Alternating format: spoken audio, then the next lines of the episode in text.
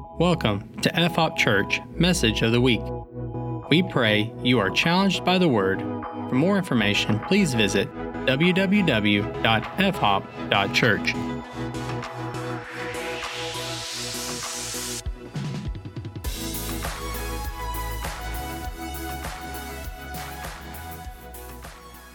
This is something that the Lord, He spoke to me at the beginning of the week, and I was pretty excited about. And, um, um, oh, you have Church Center. Did you already put Church Center up there? Okay, we're good then. All right, that's just so everyone know, knew what it looked like and everything. Um, it was funny. I, I, I meant to have these guys pull up this song, and I, I forgot to tell them about it. But, but I was a kid. Um, I watched a lot of Sesame Street. How many, any Sesame Street kids in the, in the house today? Can I get an amen? Um, excuse me. Um, and I remember when I was a kid, one of my favorite characters was Oscar the Grouch. Because that guy was weird. And I remember he used to sing this song, and I played it for my girls this morning um, because, and they were just kind of like, but by the end, they were singing it with me. And it was this song, I Love Trash. Does anyone remember that song? He was saying, I love trash. It was like anything dirty or grungy or smelly. And then go through this whole, of course, in his Oscar Grouch, I love trash. Um, and and uh, that's, I guess, if I were going to name this sermon this morning, it would be I love trash. Um, because that's what we're going to be talking about this morning. Turn with me, if you will, uh, to Philippians chapter 3. Sorry, sound guys, I was supposed to say that earlier. I actually already started. So they're supposed to start recording when I say turn to, that was their code, Return to Philippians chapter 3. And we're going to kind of we're going to walk through Philippians. Now, the first thing you should know is when we're looking at Philippians, it's Paul, he's writing to the church um, in Philippi, and, and uh, as, you're, as you're flipping to Philippians.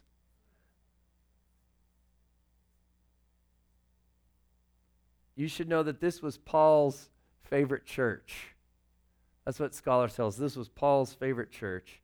And this is what he writes in Philippians chapter 3, verse 1. We're going to kind of slowly walk through it. And this is what he says Finally, my brothers, rejoice in the Lord. Now let's stop right there. How many have joy? You know, some of you are like, like right now I do. Some of you are like, mm, maybe not so much right now. I, I just want to pause for a second because when he's saying this, because when he says finally, what he's saying is, he says, he's, he's wrapping up his letter to the Philippians here. Now, I just want you to know that preachers are in good company with Paul because here we are, we're halfway through the letter to the Philippians. This is Philippians chapter 3 out of four chapters. So we're exactly halfway in the middle of his letter, and he's starting to close. Like most preachers, in closing, and then they go another 30 minutes. That's what he's doing here. He says, finally. Finally. And it's almost like he's saying, in conclusion, or let me summarize something. But what's crazy right here when he says, finally, brothers, rejoice in the Lord, you should look at what he just got done talking about. What he just got talk, done talking about the few verses before that, because, you know, this chapter 3 wasn't written in isolation, it's part of a, a bigger letter. And the verses just before that, he was talking about one of their other brothers in the Lord that almost died. He almost died. And Paul said, You know what? I need to send you back to Philippi because you're, and he, like two or three times on there, he's like, Yeah, he almost died. In fact, in verse 30, it says, For he nearly died for the work of Christ, risking his life to complete what was lacking in your service to me. He's, he's saying, He said, This guy, he, he, he almost died, but finally rejoice in the Lord. Like, yeah, sometimes things are bad, but guess what? Let's rejoice in the Lord. It reminds me of what James says in James chapter 1. Does anyone remember what he says in James chapter 1? Should we go there for just a second? Let's go there for just a second. It would be good. It's, it's the Word of God. It's so good. In James chapter 1, some of you could quote it. if I can find it.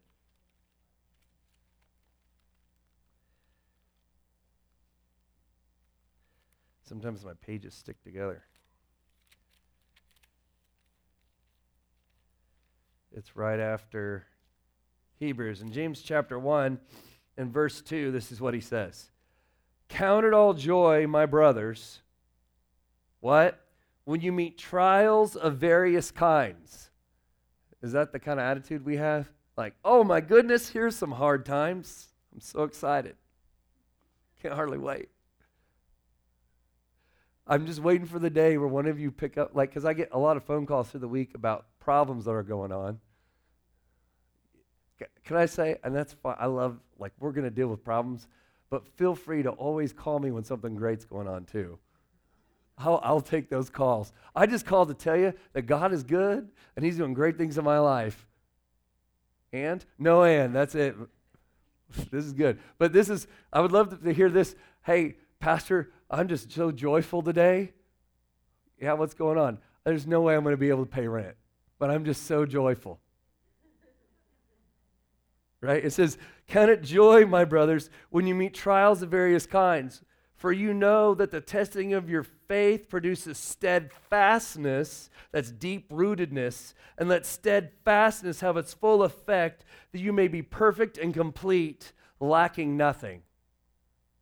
That's why you should count it joy. And so here we see in, in Philippians, we see Paul saying the same thing. He's saying, finally, rejoice in the Lord. I know all this bad stuff's been going on with your brother in Christ, but can I tell you something? Even in the bad stuff, let's rejoice in the Lord. That should be our default position to rejoice in the Lord. Everyone say rejoice. Everyone say be happy. Then he says this, which I love. He says, To write the same thing to you is no trouble to me, and it is safe for you. Now, how many have never heard that before? This is what I heard when I was a kid. This is what I heard as a kid. Drew, get over here. And the switch in hand. You turn around right now. How many times have I told you to not? Anybody else? Or was I the only one? How many times have I told you? I think I've probably said it to my daughter like, How many times have I told you that you have to clean your room? By the way, if Michaela asks to come over to any of your houses this afternoon, she can't because her room isn't clean. I know that's what they like to do, all the little church kids. Let's go over to, no. How many times have I told you to clean your room? That room is a pigsty, and, and no joy in that.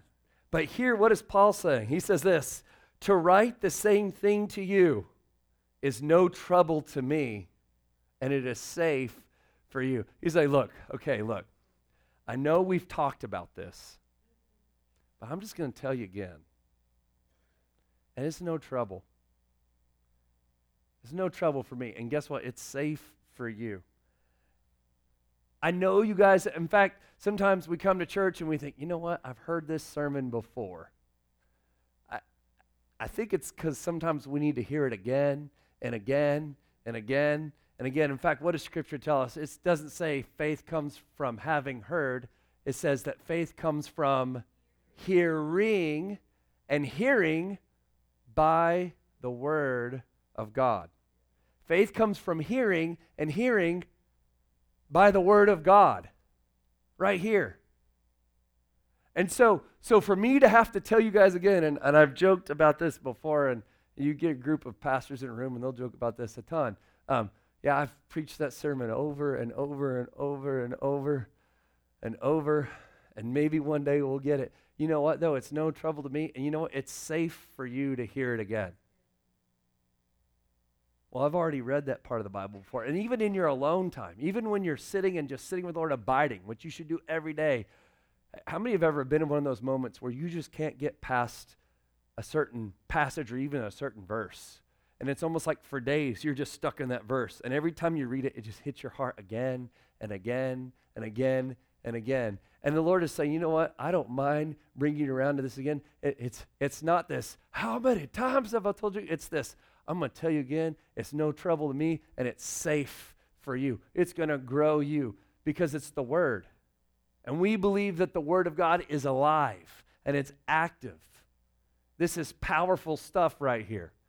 And so it's no trouble for us to go over this again. And so, what kind of things is he going to go over here? Well, let's find out. Let's go on to verse 2. He says this He says, Look out for the dogs. I, I used to have a dog. He was a good dog um, until he wasn't. Um, I had this dog named Miles, and um, when we lived in Oklahoma just before we moved here, this dog, what we didn't know is okay, so our neighbors were big partiers. They'd stay up all night just partying. And what we didn't know was that they were getting our dog drunk most nights. And so that when we moved to Arkansas, this dog had to detox.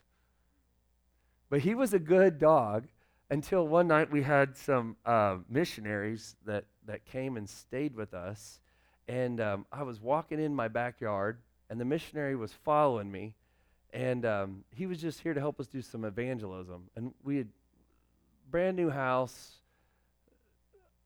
I was a young, I was like young guy, no clue, didn't even think about this dog, but it was storming a little bit. And I opened the back gate, and I didn't even think to tell the guy, watch out for the dog, because the dog was nice. The dog had never hurt anybody. But because it was storming, I opened the back gate and I go running up it, through my backyard into my house, and the missionary runs after me. My dog thought I was being chased. And my dog bit the missionary.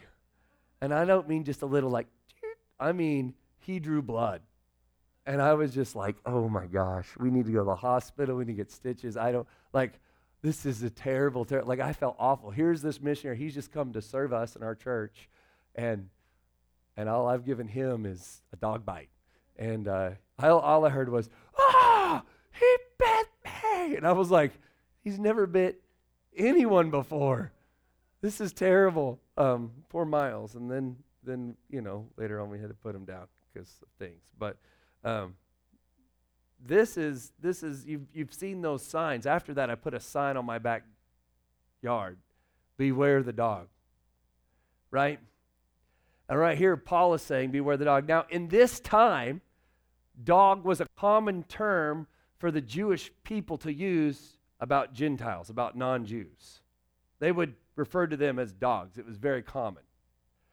What's kind of the irony here is what Paul is about to talk about, he's going to talk about Hebrew people who think they're all that in a bag of chips. And he's actually reversing the use of this.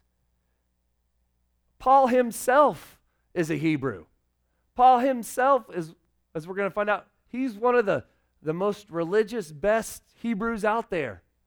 And he's actually going to use this term to talk about his own people, kind of flipping the use of the term on its head. But why? Why would he do that? Why would he call his own people dogs? Well, he's not calling them all dogs. He's saying to look out for dogs. Well, which ones in particular? Because he didn't believe that, that all of his people were dogs. Who in particular then? He says, look out for evildoers. And then he goes on to say, look out for those who mutilate the flesh. Well, this is interesting. He goes on to say this For we are the circumcision who worship by the Spirit of God and glory in Jesus Christ and put no confidence in the flesh. Underline that, put no confidence in the flesh. And I want to say this, let's, just a little historical background here. So if you don't know about this culture in this time, according to their religion at the time, according to the way the Hebrews lived, is that when a baby was born when it was eight days old, it would be circumcised. And that meant, hey, this is a Hebrew baby. And they would grow up in their religion. But, but something interesting happened. When Jesus Christ came onto the scene and the Holy Spirit was poured out in Jerusalem, later on, the Holy Spirit's poured out in Judea, Samaria, and later on it's poured out to the ends of the earth. And so what we see is people who are not Hebrews are giving their lives to Christ. Okay?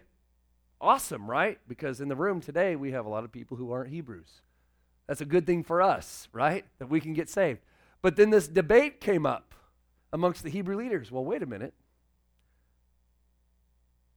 The first people who were saved were all circumcised. So now, if some of these non Hebrews get saved, shouldn't they also have to get circumcised? I'm going to tell you right now, that would really, really give you pause to think, am I really committed to this? I'm a grown man, and you're saying that that that I, if I give my life to Christ, I'm going to have to go through a not so pleasant process. What Paul is saying here is like, he's saying, wait a minute, whoa, whoa, whoa, whoa, whoa, whoa, whoa. This is not about the religious law. Because the law said, the letter of the law said, if, if you became part of the Hebrew religion, that you had to get circumcised. You had to follow every little law. And what Paul's saying, he's saying, wait a minute. It's not about that. He's saying, we are his circumcision. We are the circumcision who worship by the Spirit of God and glory in Jesus Christ, and we put no confidence in the flesh. It's not about what we do in the flesh, it's about our faith and what we believe. In fact, you guys know in Zechariah chapter 4, verse 6, and maybe you've heard this, it says, It's not by might nor by power, but by the Spirit, right? And got, we try to get stuff done on our own a lot. We try to do stuff on our own a lot. How many have ever tried and failed before? Anybody? Uh, hang on. Can everyone just raise their hand just because it'll make me feel better? Okay. Some of you are like zoned out and you're like, why are we all raising our hand? I said, how many have ever failed before? Oh, yeah, yeah, that's me. Okay, I'm back. I've got you all back now. Um, we've all tried, we've all failed. And sometimes, even being well meaning, we've tried to work stuff up in the flesh and it just completely goes awry. I'm going to tell you something. The scripture tells us it's not by might, it's not by power, it's not how good you can be on your own, it's by his spirit. And we know this in Ephesians chapter 2, verse 8. In fact, let's flip over to Ephesians real quick. It's just a few pages back from Philippians. In Ephesians chapter 2,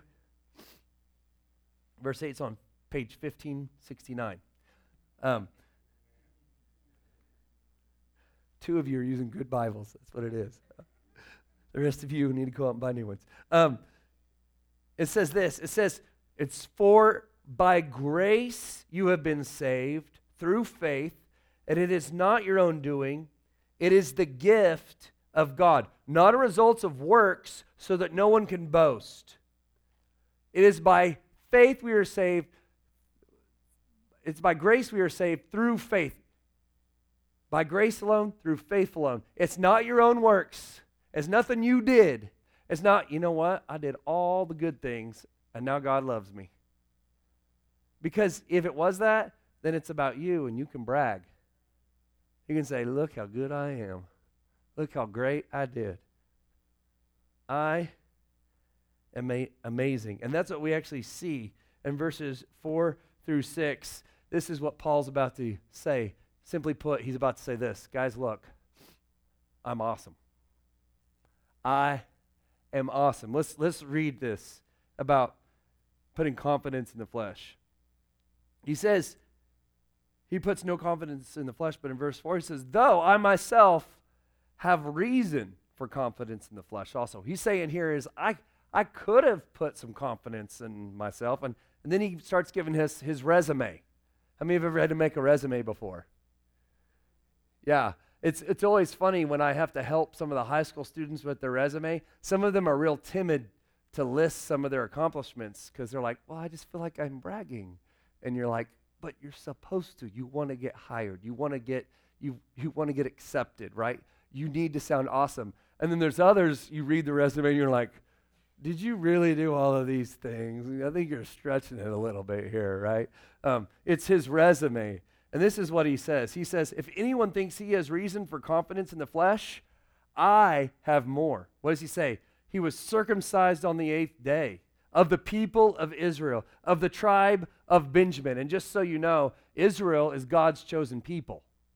And the tribe of Benjamin, they were the super special tribe within those people. A Hebrew of Hebrews. He's like, I am not just chosen, I'm the chosen of the chosen.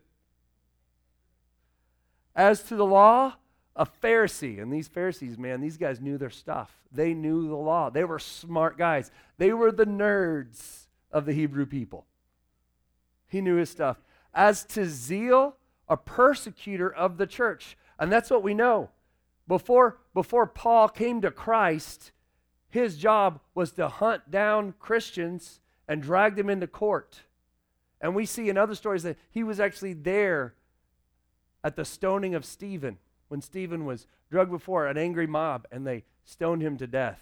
And there was Paul holding everyone's coat, approving of the whole thing as it happened. So, as to zeal, as, a, as passion, a persecutor of the church. As to righteousness under the law, blameless. He said, I kept all the rules, guys. I was really, really good at it. I was really, really, really good at it. You could not find any fault in me. And when I when I decided to preach this, it's it's it's kind of interesting because anytime you're talking to a crowd, you've got a lot of different kinds of things going on, right? And that's once I'm another plug for discipleship. It's good to get in small groups so we can just talk about what's going on with you, right? Um, but when you're in a crowd, you're, you're shotgunning to everybody and hope you catch, you know, like, I hope this is the word of the Lord for everybody today. But in the room today, what, what I feel is we've got some people who are like, you know what? I think I am a pretty good Christian. I, am a pretty good religious person. I do all right. I'm just going to say, like, I would never brag about it out loud to anybody, but I'm pretty good. And then also in the room today, we have the other side, which is if people only knew what I really was. If people saw the real me, I don't know if they'd even talk to me. Like, like, I'm ashamed. Like, there's, I'm definitely not good enough. I've definitely been screwing up. I, I try. There's, there's a desire in there to do better, but I always tend to And that's what we have in the room. And everything in between. Everything in between. Those who feel like they're the cat's meow and those who feel like they're nothing. And this morning, whatever end you're on, this applies to you this morning. Because as I'm saying this about how great Paul felt like he was, what does he do? How does he talk about his great accomplishments? This is what he says in verse 7. He says, But whatever gain I had, I counted as loss for the sake of Christ. Whatever gain I had, whatever benefit I had for being such an awesome person, for all my good deeds, they are loss for the sake of Christ. They mean nothing compared to knowing Jesus. And that's what he says next. Indeed, I count everything as loss because of the surpassing worth. I want you to underline that in your Bible. Surpassing worth. And this word surpassing worth, it's like excellence, like superior, that like like there's nothing else that can quite attain that status. He says, I count them uh, everything as lost because of the surpassing worth of what? Of knowing Jesus Christ, my Lord. The, the most excellent thing is to know Jesus Christ. It's more important for me to know him than for me to do all the good things, to check off all the good lists. Like, well, I've been reading my Bible and I've been praying and I've been helping people and I've been I've been doing all the good works, Pastor Drew. And I'm going to say, fine, that's great and all that you've been a good person, but all of it is lost compared to knowing Jesus. Because what he's saying here is if you don't know Jesus, well, what does he say about it in the next verse? Or in the same verse. He says, For his sake, for, for Jesus, for Christ's sake, I have suffered the loss of all things and counted them as rubbish in order that I may gain Christ and be found in him, not having a righteousness of my own that comes from the law, but that which comes through faith in Christ, the righteousness from God that depends on faith. L- listen to me this morning. And some of you know this, and some of you are hearing this for the first time. But, but I want to I wanna point back to this for a second. Because he said, I consider all the awesomeness, all of my ability to keep the list and be great. I consider it rubbish. Now, now, rubbish isn't a word that you probably use much. When's the last time any of you said, oh, take that little bit of rubbish there and uh, dispose of it, please? R- rubbish isn't a word that we use. Um, and I would say, I, have actually spent a lot of time, every time I, I preach on something, I, I, I study enough that I could preach about five hours, but I don't. But, but on this, there's, there were so many good things that I wish I could just share to you today, but I'll just, I'll keep it limited here. Um, but this word rubbish, they won't translate it properly in our Bibles because the, the actual translation is offensive. They found this word in other writings of the time. Um, in, in, the original language, language, this is the word skybalon. I consider it skybalon. I count it as skybalon. Um, and it's a word that means refuse. It literally means throw to the dogs. Um, it was used in a writing, I don't know if you know this, but around 70 uh, AD, um, Jerusalem was attacked. And, I mean, dead bodies everywhere. They reported, historians at the time reported that they, they stacked up over a half million bodies outside the city. And there became so many that they, they they just gave up on trying to drag them outside the city. They said they started dragging them into mansions and just walling up the doors and just saying, we'll just leave it like that. And the survivors were walking around digging through cow dung looking for skybalon to eat. The part that nobody wants. This word rubbish in our Bibles, or dung in some of your Bibles, it might say. More accurately translated might be the word crap, or probably more than accurate is that S word that if I say, my mom's going to take me out after church and wash my mouth out with soap. It's so completely useless. There is no use for it we throw it away. It's bad. And that's why translators like, well, we'll just make it rubbish because it's something we just kind of toss out. Can you imagine today if I went and got the trash can and just started handing out little pieces of trash from the trash and you get you get some trash and you get some trash and you get some trash. Oprah of trash. And you'd go home and you're like, well, Pastor Drew was awful enthusiastic today. About what? About trash. About the things I think is awesome. You've, you've been there before when you've been in a conversation with someone who goes on and on about something that they're so excited about and you couldn't care less. Anybody? And you're polite. One time I was actually at church camp and there was this older minister there and he, uh, he said, Hey, Drew, how's it going? I was like, Oh, man, so good. And I started, I was, I was a young guy. I started launching into this thing. And about five words in, he goes, I don't care, and just walked off. And I was just like,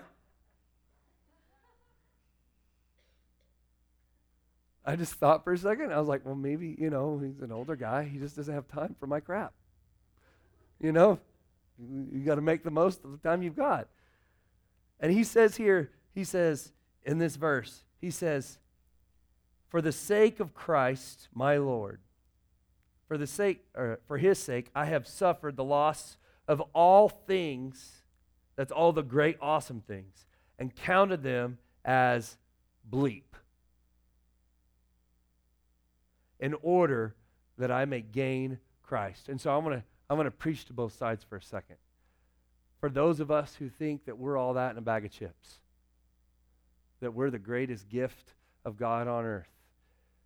As we were talking about last week, Christ came to be a servant. And the scripture tells us, it says, though he was in the very nature of God, he did not consider equality with God something to be grasped, but humbled himself in the form of a servant. If there was anybody who had more ability to brag than Paul, it would have been Jesus Christ himself. And what did he do? He picked up the rag and the bowl and he washed the disciples' feet. But let me let me go over on this other end for for for us who are like, and I don't mean it's this section, right? This is the section that's prideful, and this is the section that no. Um, I just walking. yeah. For for those of us who think, you know what?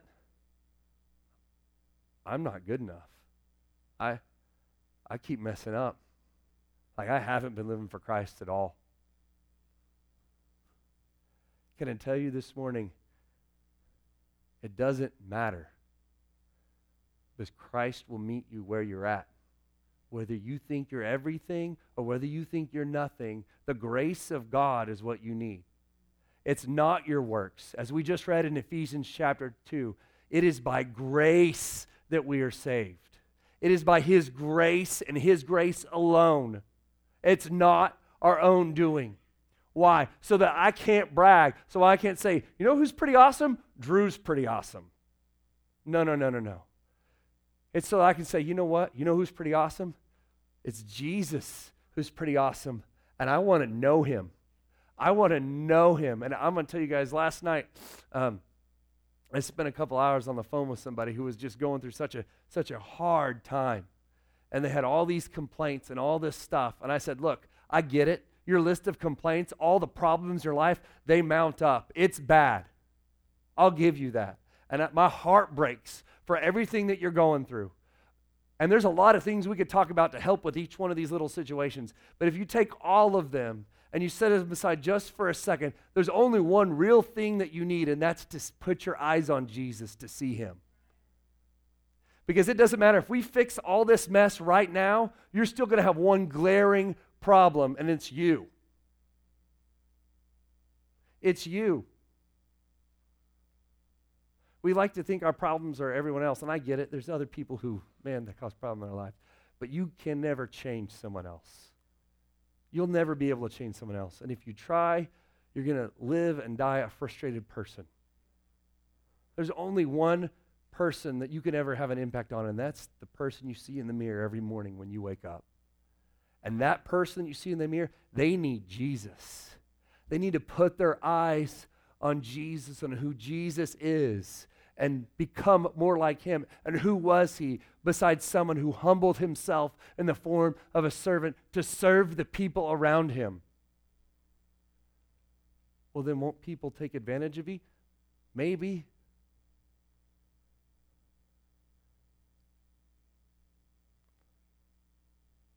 Won't that make life hard? No, because we're going to rejoice in the Lord.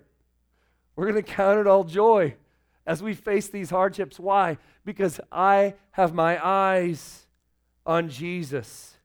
And that's what it says right here. He says, I've counted the loss. He says, why?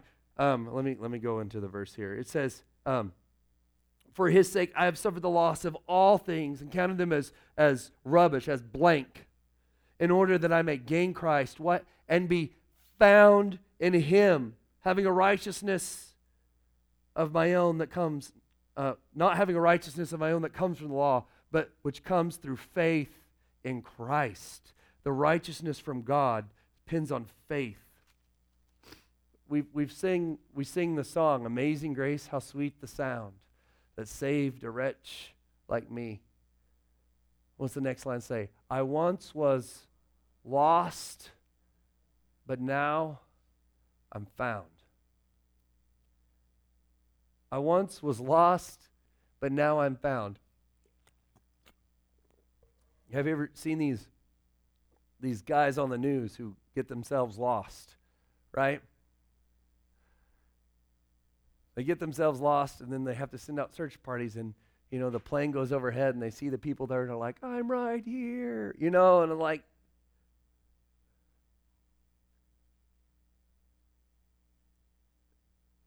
What did they do to be found? Now, they might have done some smart things like made a fire, a big SOS, or something like that. But you know what? You know who found them? Was the people who were looking for them. It wasn't anything they did, they got themselves lost. Congratulations. The best thing you've done is gotten yourself lost. No, I can, I can find my way out of this. Well, I'm going to say, how's that worked out for you so far? It's led to frustration. It's led to tension in our relationships. Guys, I've been there. I've been there when you try to fix it yourself, when you try to find it yourself. But but when this scripture says to be found in Christ, that word found actually means like like to find as in to actively seek and be discovered. This morning, the Lord he's actively seeking for you to discover you. He wants to know you as much as he wants to be known by you. The God of the universe, the God who created everything we see. And it, guys, can I tell you, it's a beautiful day today, right? It's going to be gorgeous. I mean, did you know the groundhog woke up this morning? He was like, early spring, here we go. And I was like, praise God. I'm going to wear the white. This beautiful day that God has created that we can step into and just go, wow, God, that God of the universe who's created everything that we see, everything that we know, wants to be known by you. He wants to reveal himself to you this morning. Why? What did Jesus say? He said, I came so that you could have life and life more abundantly. The scripture tells us, it says in the Word of God, that the enemy, it's the devil, it's the enemy who comes to what? Steal, kill, and destroy. And sometimes we see bad things that happen and we're like, oh, I just don't know why God did that. I'm going to tell you, God didn't do that. It was the enemy who comes to steal, kill, and destroy. Christ said, I've come that you might have life and life more abundantly. Life to the fullest. Life to the fullest. And so, and, and, and for the sake of time, I'm not going to, and worship team, if you could, if you could come, for the sake of time, I'm not going to read through all of the rest of this, but if we were to look at the rest of chapter 3 as Paul tries to close his letter to the Philippians,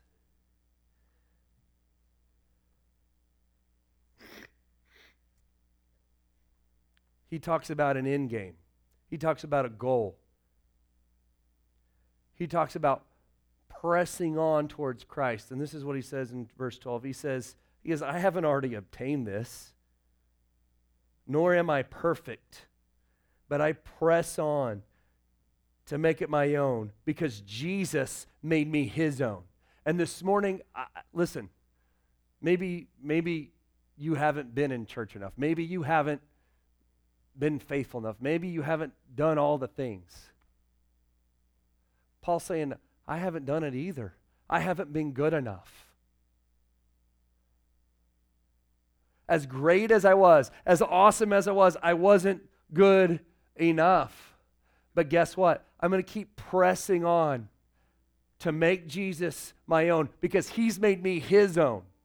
He wants relationship with you. And so we see here very simply what Paul put his faith in. He put his faith in Jesus Christ. A Jesus that he persecuted people who followed him. These people were saying, you know, this Jesus, this Jesus was the Son of God. This Jesus was the manifestation of God in the flesh. Lived a sinless, perfect life, and then died on a cross, a bloody, gory death. The scripture tells us, it says, the wages of sin is death. The payment for your sin is death. But here was Jesus, the perfect man who never sinned, who never owed a death, and yet he dies on a cross. Why? To make payment for our sin. Because guess what? We can never be good enough. We never can be righteous enough. No matter how many boxes we check, we're still always going to miss one.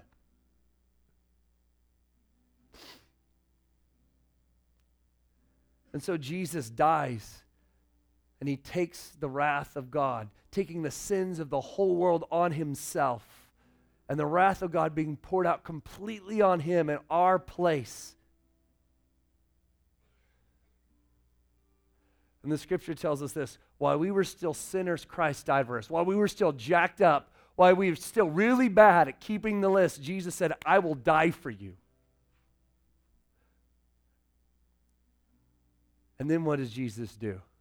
Three days later, he rises from the dead. And can I tell you this morning, folks, he's alive right now. Just as real and alive as I'm standing here this morning, Jesus is alive today. Proving his victory over death, over hell, over sin, and proving that he is God manifested in the flesh. And this is what Paul is saying. If you'll say yes to that man, if you'll put your faith in that man, if you'll follow that man, it doesn't matter how good you are or bad you are, it is grace that will save you. And so, what Paul will say later in Romans, he'll say it really simply like this If you confess with your mouth that Jesus is Lord and believe in your heart that God raised him from the dead, you will be saved. It's that simple to say with the mouth, Jesus, you're my Lord.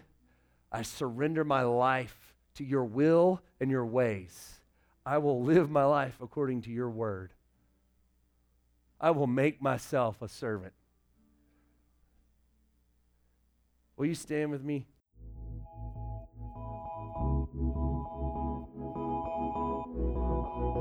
Thank you for listening to this podcast. For more information, including service times, contact information, and online giving, please visit www.fhop.church.